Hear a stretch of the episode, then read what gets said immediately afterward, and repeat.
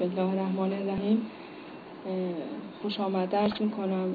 خدمت همه دوستانی که اینجا تشریف آوردن دانشجویان محققان و پژوهشگرانی که علاقه من به موضوعات تمدنی بودن مسلما و در واقع تمهیدات و مقدمات این جلسه و این نشست و گرد همایی که در واقع اینجا تشکیل شده فراهم کرده اون چیزی که آقای دکتر نجفی استاد ارجمند بنده فرمودن.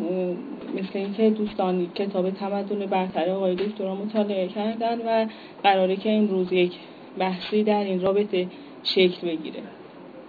و حالا پرسش پاسخ یا حالا مباحث قراره در واقع انجام بشه در این مبحث. من خیلی نمی‌خوام مصدع اوقاتتون بشم و دوست دارم که از مباحث خود آقای دکتر استفاده بکنین. همونجور که سالها ما استفاده کردیم.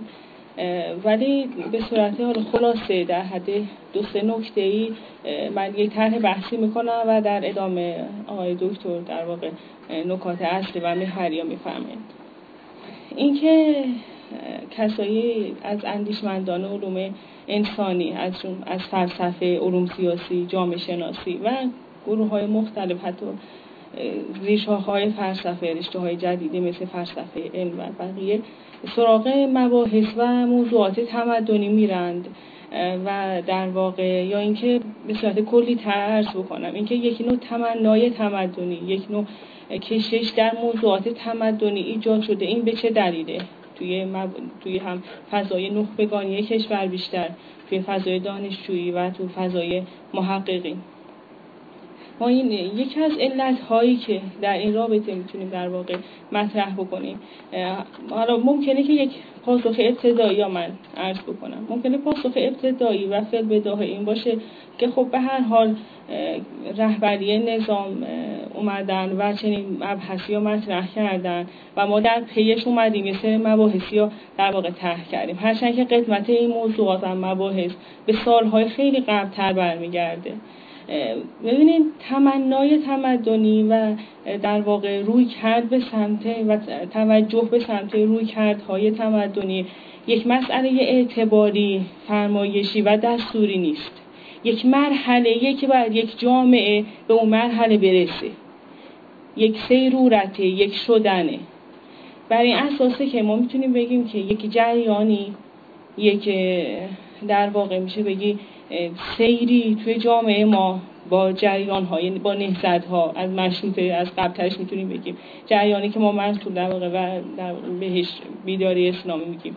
این جریان شروع شده و پیش رفته فراز و نشیب خیلی داشته تا مشروطیت مرحله مهمشه و بعدا به در واقع تحولات قبل از انقلاب مرحله مهم انقلاب اسلامی و بعدا نظام سازی و نهایتا الان در دوره در واقع تشکیل دولت جامعه اسلامی و نهایتا تمدن اسلامی می‌رسه. وقتی که یک جامعه یک سیر تکاملی طی بکنه این به چه معناست؟ یعنی اینکه می‌خواد شروع بکنه یک عالم جدید یک فضای جدید یا تشکیل بده.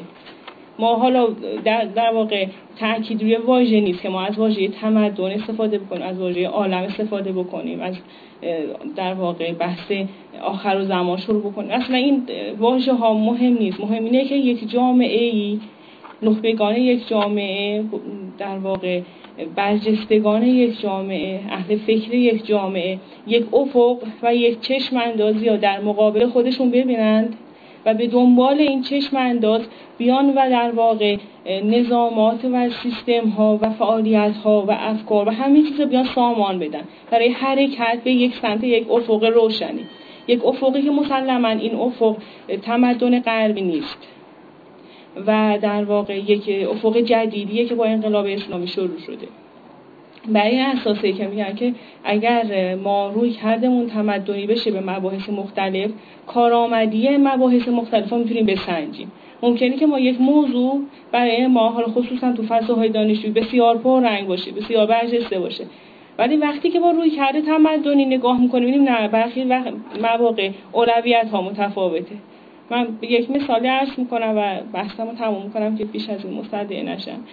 ببینید ما الان یک مسئله که دامنگیر ماست بحث شیعه و سنی و جریان های تکویری و از این مباحث چیزهایی که از قبلش بوده بعدش هست و به انهای مختلف مطرح میشه. برخی ممکنه که مثلا بگیم نه خب لازمه یه امنیت اینه که ما وحدت داشته باشیم ما در واقع به دنبال این جنجال ها و این تنش ها نباشیم اینها در واقع آسایش و آرامش جهان اسلام به هم می‌زنیم. اینها همه درست. ولی اگر یک جامعه ای روی کرد و در واقع تمنا و حرکت به سمت تمدن داشته باشه اصلا این موضوعات برش محوریت پیدا نمی‌کنه. و توی در واقع هرچند که مذاهب هم متفاوت باشن و مذاهب اسلامی و حتی فرق اینها متفاوت باشن به دنبال داشته ها و ظرفیت هاشون هستن و می‌خوان همه اینها رو فعال بکنن برای اون در واقع افقی که می‌بینن توی اون جامعه. روی حسابی که از این اختلاف های جزئی اصلا گذر می‌کنن. و اولویت این نمیشه که ما بیان به این مبحث جواب بدیم حالا مثلا همسر پیامبر این کارو کرد نکرد اصلا اینها موضوعیت پیدا نمی‌کنه. ما به دنبال این هستیم که در واقع از اون نوع در واقع به عنوان یک انسان ایدال پیامبر در نظر بگن یک الگو. و بیان و اینجا در واقع یک مدل انسانی تعریف بکنم برای تمدن. برای تمدن سازی. یک انسان برتر یک انسان الگو چیه توی تمدن؟ و از این رفتارهای جزئی در واقع کنار می حسابه که ما اگه الان در این مرحله هستیم و این تمنا و این در واقع فضا توی کشور ما ایجاد شده فضایی بسیار مبارکه و بسیار خوبه و خیلی خوبه که تو فضاهای دانشجویی این در واقع فضا پر رنگ بشه و خیلی می‌تونه به جنبش های دانشجویی به در واقع اون چیزی که در واقع دانشجو به دنبالش از حالا چه اسمشو جنبش بذاریم چه مطالبه دانشجویی بذاریم چه حرکت های دانشجو هر چیزی که هست اینها رو می‌تونه جهت بده و دانشجو به عنوان یک قوه محرکه و نشاط بخش بتونه جامعه ما رو به سمت اون افق روشن تمدنی انشاءالله پیش ببره. متشکرم. صد اوقاتونم صلواتی بازش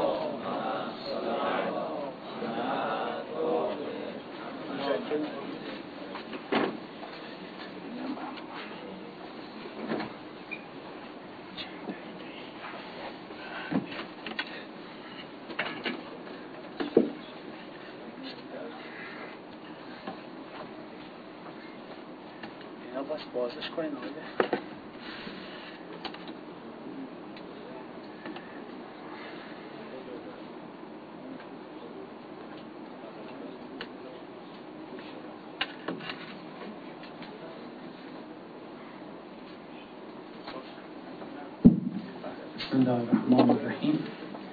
الحمد لله رب العالمین. صلی الله علی سیدنا و نبینا محمد و آل محمد.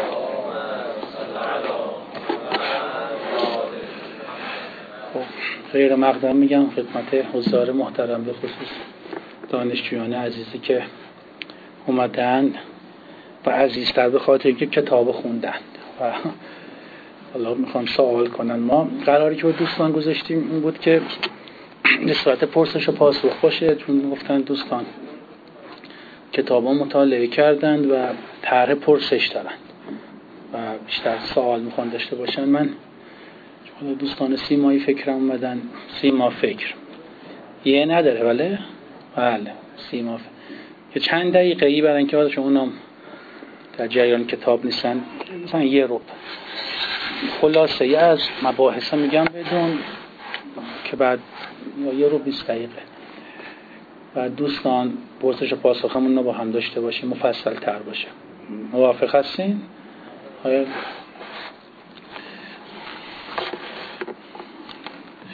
خب خدمتتون از کنم که این کتاب تمدن برتر که استاد مطالعه کرده مباحثش یه نوع هم پوشانی با هم دیگه داره. فلسفه تمدن اسلامی هست که و تلاقی سه دور یه تاریخ تمدن اسلام و غرب که یه مقطع یونانه یه مقطعش در جنگ های صلیبیه و یه مقطعش هم در عصر جدیده که از نظر کتاب بحثایی که شده در دو مرحله در این تلاقی تمدنی مسلمان ها به طور کلی پیروز میدان بودن و تونستن تاثیر بگذارن بر غرب. در مرحله سوم به دلایل زیادی. کتاب ذکر شده در اول کار تمدن غرب یک مقدار جلو اومد و در اثر حالا استعمار بحثای تجاری و خیلی مطالب دیگه عقب موندگی کشورهای اسلامی و اینا اینا عقب زد. هرچند با بیداری اسلامی و وقوع انقلاب اسلامی به عنوان یکی از حلقه های تکاملی بیداری اسلامی دوباره بحث تمدن اسلامی مطرح شده. این کلیت کتابه و بعد حالا بحث های مفصلی از بحث حوزه های شیعه در تمدن اسلامی بحث اصلا مراحل بیداری اسلامی در تمدن اسلامی و یکی هم, هم نقد نظریه های غربی در رابطه با جنگ تمدن ها هانتینگتون. و تفاوتی که با نظریه تمدن نوین اسلامی داره که اصلا این موضع ما نسبت بحث هانتینگتون و اون گسل های فرهنگی که میگه چیه؟ و وقتی از تمدن آینده اسلامی صحبت می‌کنیم چه نسبتی با اون جنگ تمدن های هانتینگتون داره؟ اینا مجموعه مباحث کتابه که انشاءالله دوستان مطالعه کردم من خیلی وارد این بحثا نمیشم فقط به چند تا نکته میگم که حالا شاید در کتاب نباشه. یکی این که ما چرا تمدن خودمون را و تمدن اسلامی را اصلا می‌خوام بگیم ویژگی این که حالا انقلاب اسلامی بحث تمدن را مطرح کرد چی بوده و این چه ضرورتی داره و چرا ما این تمدن را برتر می‌دونیم و مهمتر می‌دونیم؟ بله. باشه چشم. چرا این را برتر می‌دونیم؟ ببینین تمدن غربی وجود بشر را از این نکته اصلا از اولا بگم بین بحث انسان جامعه و تمدن ارتباط هست. یعنی شما اگه انسان را مادی ببینین مثلا ایدئال انسان را مادی ببینین وقتی این انسان ها دور هم جمع میشن جامعه ای هم که تشکیل میشن مادیه. اون حد اعلای اون جامعه که میشه تمدن. یعنی ظرفیت های اون جامعه وقتی به فعلیت می‌خواد برسه اون هم مادیه. حالا بیام از فرهنگ خودمون شروع کنیم. ما انسان ایدئال چی می‌دونیم؟ انسان کامل. امام معصوم یعنی انسانه که هم بوده مادی هم معنوی همه چیزش کامله. جامعه ای هم که این انسان معصوم مدینه فاضله ای که ایجاد کنه و سنخیت داشته با این. تمدنی هم که باید ایجاد کنه همینطور. تمدن مهدوی. این یعنی تمدن مهدوی ما آخر رأسش انسان کامله. جامعه ای برای ما ایدئال و برای بحث مهمه. بحث مهمیه. بحث مدینه فاضله و مدینه غیر فاضله هم توش مطرح میشه. حالا تمدن غربی وجود بشر را به ساحت مادی محدود می‌کنه. ناسوتی محدود می‌کنه. تقلیل میده. انقلاب اسلامی وقتی که به وجود اومد در چهار پنج دهه قبل یعنی تقریبا چهل نزدیک چهل سال میشه. این ندا را داد. آخرش در فضای مادیت تمدن قبل و ناسوتی قبل این انقلاب متولد نشد. برای همین هم با همه انقلاب دیگه متفاوت بود. اولین نکته این بود که افق سطح افق زندگی بشر را ارتقا داد. اینا فیلسوفا و متفکرین تیز هوش غربی زود فهمیدن. مثل خدمتتون از کنم میشل فوکو. در کتاب همین یا مقاله مثلا کتاب تو اینجا چاپ شده. ایرانی ها چه رویایی در سر میپرورن که همون مقاله سال 57 هست توی مجله فیگاروی فرانسه. همون موقع نوشته سال 57 اونجا نوشته که این انقلاب یه چیز جدیدی داره به ما یاد میده. چی یاد میده؟ یاد میده که ما غربی ها 400 500 ساله که بعد معنویمون رو فراموش کردیم و یالا اقلی بعد معنوی و ساحت معنویمون در زندگی روزمره ما دخالت نداره. می‌گفت این را مفر... این انقلاب داره به ما آرام آرام یاد میده. این از همون موقعی مطرح شد. و همون موقع هم امامی گفت گفت من انقلابم نه با لیبرالیسم نسبتی داره نه با کمونیست. معلوم بود یه حرف جدیدیه. الان بعد از چهل سال سی هفت سال سی هشت سال این خیلی خودشو باز کرده. در اون زمان اجمال بود. پس اولین نکته که در بحث تمدن و انقلاب ما داریم اینه که تمدن غربی ساحت وجودی بشر رو محدود کرد به عالم ناسود فقط. یا به اون رسالت داد. انقلاب اسلامی نه. تمدن اسلامی فراتر از این میره. یعنی از ساحت مادی جلوتر میره. این خودش یه نکته است دیگه. یه برتری از همین جا آغاز میشه که بودی داره که اون ندارد یعنی این بود غیر مادی و توجه به اون در اون تمدن است. نکته دیگه این که با وجود خود انقلاب اسلامی از همون اول صرف از از نظام اسلامی بعد تمدن بعد گسترش معنویت اصلا تولد انقلاب اسلامی در زمانی رخ داد که خود دنیا مادیت دنیای قبل مسلط بود. دنیا به دو قطب مارکسیست و لیبرالیست تقسیم شده بود. کمونیست و سرمایه داری انقلاب اسلامی و هر دوی اینا علا رقم اختلافاتی که با هم داشتن در جوهر سکولاریسم با هم متحد بودن. یعنی هم لیبرالیسم هم مارکسیست در بینش اقتصادی اینها با هم مشکل داشتن. اما در جوهر ناسوتی و سکولاریستشون یکی بودن. تولد انقلاب اسلامی خارج از دنیای مارکسیست و لیبرالیسم خود این سکولاریسم را به چالش کشید. و خود این جنگ اولیه انقلاب اسلامی بود با تمدن غرب. از همون نطفه اول جنگ شروع شد. ما حالا فکر می‌کنیم اینها مشکلشون با مثلا بحث بمب هسته یا هسته نه اصلا اینا نیست. خب بمب هسته مثلا کره هم داره کره شمالی. این قدر اونا این مسئله مسئله جدی چون خودشون پیشرفته ترشه دارن. حالا تو اون از پیشرفته ما خوششون نمیاد اما پنهان می‌کنن. اختلاف همون اول آغاز شد. ما اینها اعلام کرده بودن مرگ سنت را مرگ چیزهای فراتر از ناسود و عالم ماده را که با انقلاب اسلامی معلوم بود دروغه.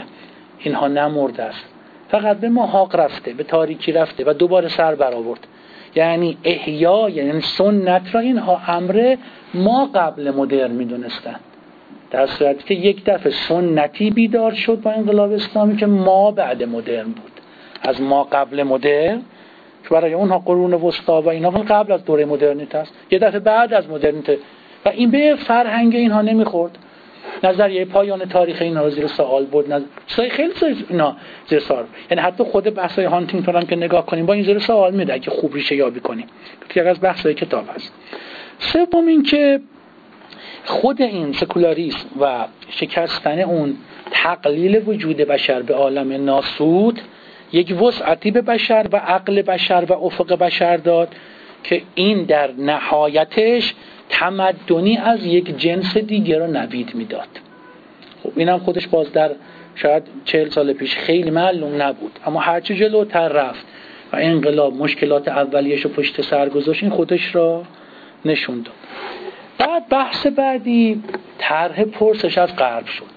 حالا یک تمدنی یک فکری بیرون از حوزه مارکسیست بیرون از حوزه لیبرالیسم متولد شده. و اینها هم غیر از این هستن چیز قائل نیستن.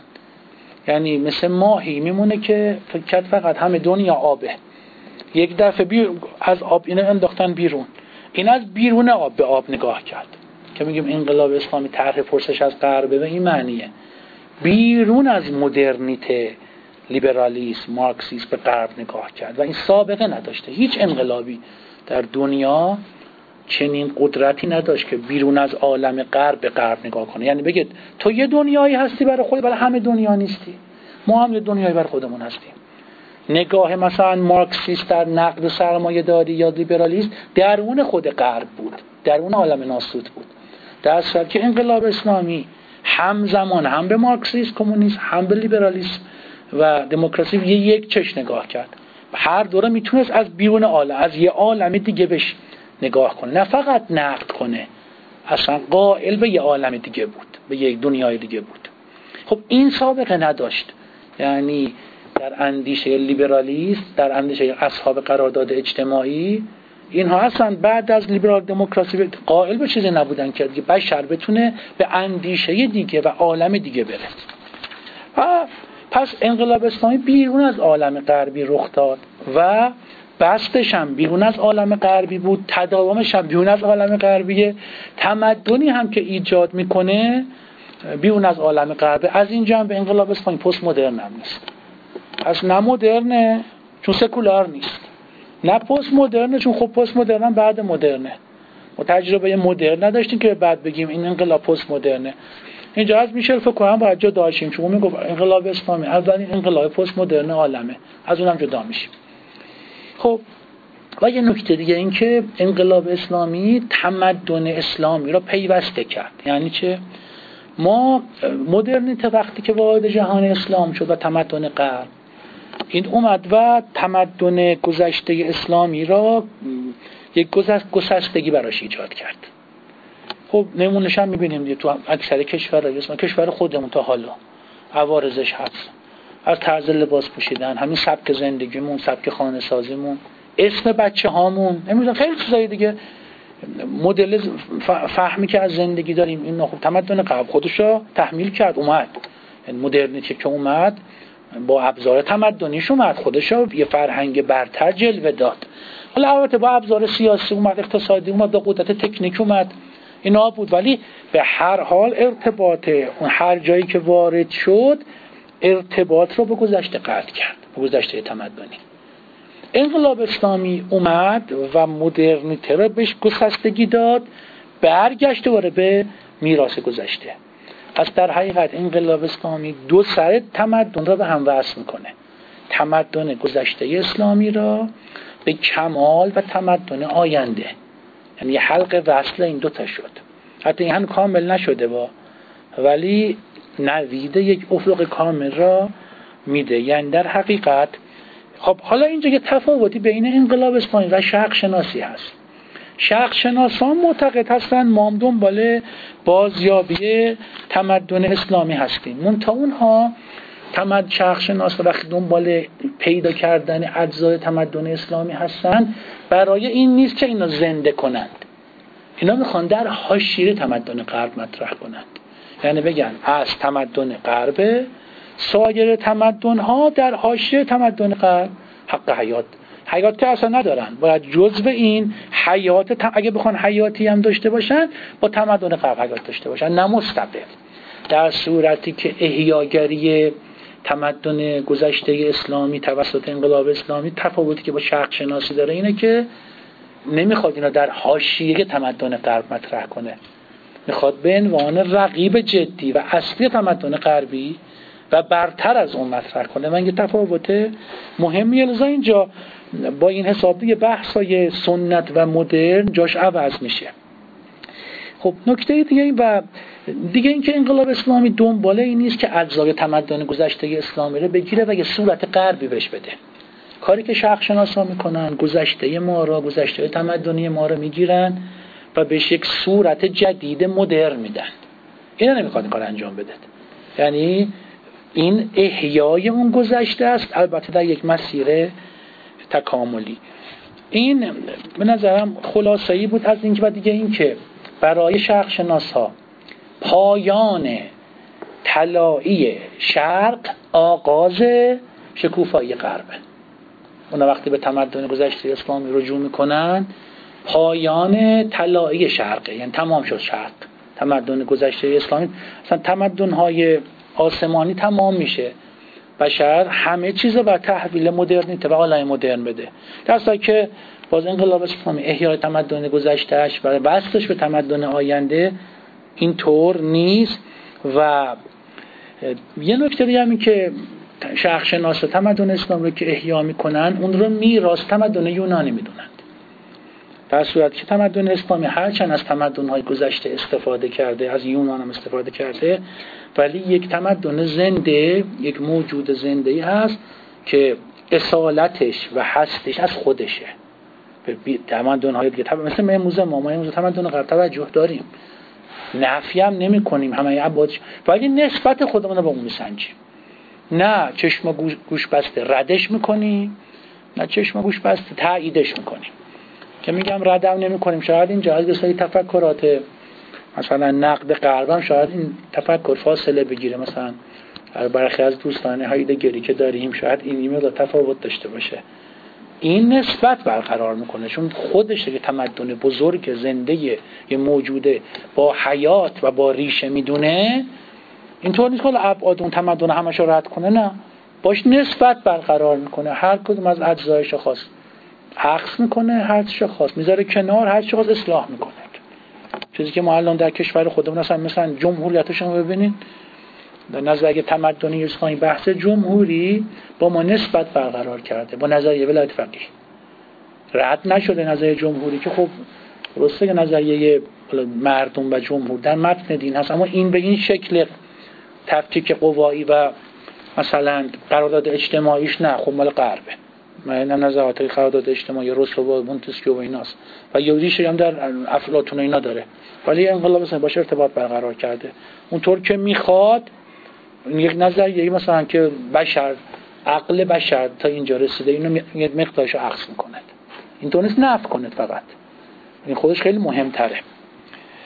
خب این به نظرم اگه بخوام اینطور بگیم خلاصه کنیم نگاه انقلاب اسلامی تفاوتش با شرق شناسی نسبت به تمدن اینه که تمدن اسلامی چه گذشته چه آینده ریشه یونانی نداره ریشه قرآنی داره. اصلا ساخت جامعه اسلامی و تکامل جامعه اسلامی به طرف تمدن هسته اولیش قرآنه. جامعه اسلامی چه جامعه؟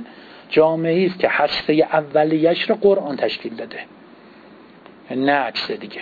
دوم این که این تمدن نمرده به زعم شرق شناسا که بخم حالا اجزای مردش رو برداریم و زمیمه پیکر زنده غرب بکنیم. نه. به تمدن زنده است. ولی خب مدتی شاید مثلا به حاشیه رفته بود با انقلاب اسلامی دوباره برگشته. مثلا با بیداری اسلامی نه با انقلاب اسلامی.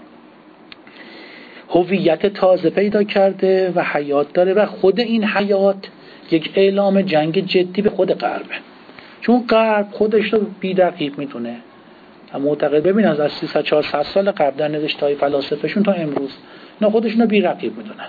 چیز دیگه وجود نداره. و این خودش این حیات و زنده بودن یک رقیب جدیه. توی نوشته های برخی از حتی سیاست مداران اینها هم این نگران دیده میشه. قبلا در نوشته های نیکسون من خاطرات نیکسون رئیس جمهور اسبق آمریکا من دیده بودم این را. مثلا یکی دو سال پیش توی برخی گفتارهای که سینجرم هست که خیلی ابراز نگرانی کرده حتی اون تمدن نمیگه امپراتوری ایران میگه. اینا دیده میشه. دیگه این تمدن نه در حاشیه تمدن غرب بلکه رقیب جدی هست. البته در پراتزم بگم بین دیدگاه های جهان تشیع و تسنن در ریشه های این تمدن اصالت این تمدن و آینده این تمدن حتما اختلاف داریم ما. یعنی برادران اهل تسنن ما در ریشه های تمدن اسلامی از هر چه هست دفاع می‌کنن. من به نظرم ما در تاریخ اسلام این طوری نگاه نمی کنیم و به حال یکی از امامامون در دوره خلفا شهید شده امام حسین. معصومینمونم در ایجاد جامعه اولیه اسلامی و تمدن نقش داشتن اما نقاد حکومت ها بودن یعنی خلافت را قاسبانه و ظالمانه می‌دونستن. لذا اینطور نیست که مثل ابن خلدون بیان ما همه چیز تمدن اسلامی را قبول کنیم گذشته را حتی خلفا را. و مجبورشیم از جز به جز اموی ها و عباسی ها و این نه اصلا. اینم بگم که ما بین فصل آخر کتاب که مناظره هست یا نقدی هست به استاد طاهرزاده همینجاست که در نظری که کتاب تمدن زایی شیعه ایشون تفاوتی هم با دیدگاه بنده داره که تمدن گذشته اسلامی را ایشون بیشتر تمدن عباسی ها و اموی ها می‌دونه که من اینا نقد دارم و معتقدم هسته اولیه تمدن اسلامی از خود قرآن گسترشم به وسیله اهل بیت و بزرگان اسلامی بوده. آسیب شناسی این تمدن قسمت حاکمیتش هست. در نظریات مثل ابن خلدون یا متفکرین سنی نه اونا از کلیت این تمدن همش همه چیزش یک جا می‌خوان دفاع کنن ما نه. ما شیعیان به هر حال نقد خودمون داریم. غیر از اینکه خب تأثیر اقوام مختلف البته همه اقوام در تمدن اسلامی نقش داشتن عرب ها ایرانی ها کشورهای مختلف اما نقشه ایران خیلی پررنگه اینا کسی نمی‌تونه. ولی اینکه به این تمدن اسلامی یک رنگ قومی بهش بدیم. بگیم تمدن مثلا ایرانی اسلام یا تمدن عربی است به نظر من تفاخر قومی اشکال داره. این نیازی نیست. اما در اینکه ایرانی ها سهم بسیار عظیمی داشتن کتاب خدمات متقابل اسلام ایران استاد متحری که بخونید خب این سهم خیلی بالاست استعداد ایرانی ها.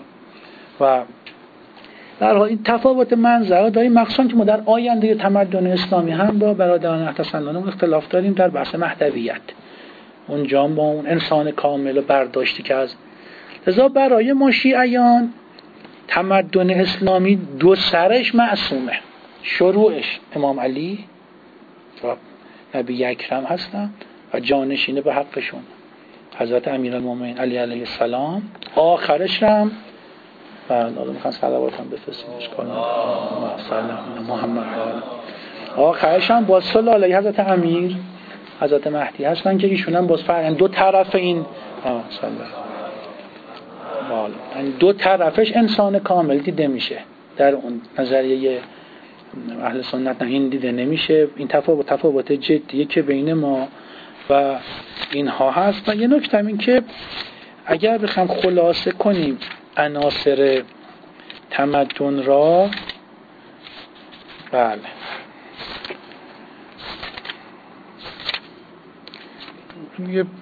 به دو جنبه یه مادی و معنوی تمدن بیشتر متفکرین اشاره کردن. مثلا جنبه مادیشون جنبه یک جلوه داره جنبه معنویش مثلا جنبه فرهنگیه. سر این البته خیلی اختلاف هست.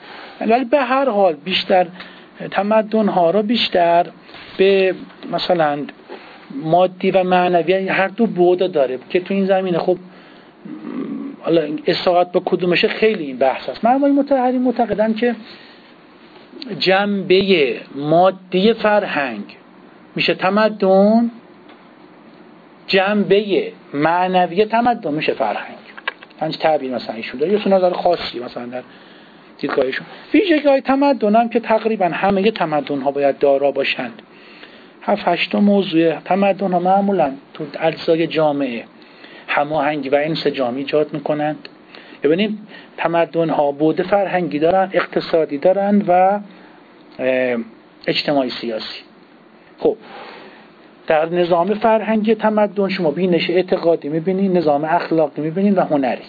در نظام فکری و فلسفی تمدن ها شما نظام تعلیم و تربیت رو دارین در نظام سیاسی هم اجرای قانون و حقوق حالا تمدنی می‌تونه موفق باشه که بین اجزای نظام فرهنگی سیاسی اجتماعی و اقتصادیش هماهنگی ایجاد بکند. ببینید جامعه ما هنوز تمدن نوین اسلامی شکل نگرفته. چرا؟ چون بین اجزای نظام سیاسی فرهنگی فکری و اقتصادی ما الان تناسب نیست. از همینجا شما می‌تونید بحث تمدن نوین اسلامی را که مقام معظمی رهبری گفتند با اقتصاد مقاومتی پیوند بدید. با الگوی اسلامی ایرانی پیش پیوند بدین با تحول در علوم انسانی پیوند بدین اینا با جنبش نرم افزاری پیوند بدین. باید بین سه این بود نظام فرهنگی اجتماعی سیاست پیوند برقرار بشه این پیوند هنوز برقرار نشده در وضع فعلی. پس تمدن اسلامی کامل هنوز هنوز پس این منازعه ایده ها و جنگ تمدنی نه به سبک هانتینگتون وجود داره در اجزای جامعه خود ما حتی. و بحث اصلی ما هست و تا دهه های بعدم بحث اصلی ما همی خواهد بود. ویژگی های تمدن یکیش پس هماهنگی و انسجامه یکی رشد پالایش فرهنگیه. جامعه که رشد فرهنگی نداره تمدن نداره. بحث ثبات سیاسی و امنیت اجتماعی. جامعه که امنیت نداشته باشه هرج و مرج باشه نمی‌تونه متمدن باشه. رشد و تولید علمه که باید حتما در جامعه باشه. رفاه اقتصادی و توسعه پایداره. که شما بگید خب در جامعه غربی هم هست خب بله. جامعه غربی قسمتی از تمدن داره. متمدنه دیگه. ما به آسیب شناسی هاش نقد داریم. یعنی متمدن نیست که تمدن اونه دیگه ابزار سازی پیشرفته معمولا در تمدن ها باید باشه. صرفا عکس ابزارهای دیگر تمدن ها معمولا مطلوب تمدن ها نیست. بست هنر و خلاقیت فرهنگی باز اینم مهمه. لذا اگه بخوایم اینطور بگیم تمدن عبارت میشه از وضعیت ایمن پویا بالنده که در آن ابعاد مختلف حیات بشری اعم از فرهنگی سیاسی اجتماعی اقتصادی علمی هنری مادی ابزاری شکوفا می شود و انسان ها در هر یک از این زمینه ها دست به خلاقیت می زنند یه تعریف کامل مثلا. پس تمدن میشه. این شد کلیت تمدن. ها تمدن اسلام عرض آخرم. خواستگاهش وحی از عالم ماده نیست مبانیش توحید و معاده اصولش ولایت شریعت و عدالت اهدافش قرب خداونده توسعه عبودیت انسان سازیه و ایجاد حیات طیبه. در حقیقت تمدن اسلامی شکل جامع و فراگیر از اسلام در ابعاد فرهنگی اجتماعی سیاسی فلسفی علمی کاربردی محسوب می شود تمدن اسلامی تدریجی تشکیکی و زو مراتب است. و سلام علیکم و رحمت. خلاصه از مباحث کتاب بود که خدمت دوستان در تقریبا 20 دقیقه 25 دقیقه شد. حالا از مباحث کتاب دوستان اشکال نداره. بیان سال رو مطرح کن می‌خوام بلنگو داریم توی سالون بدیم.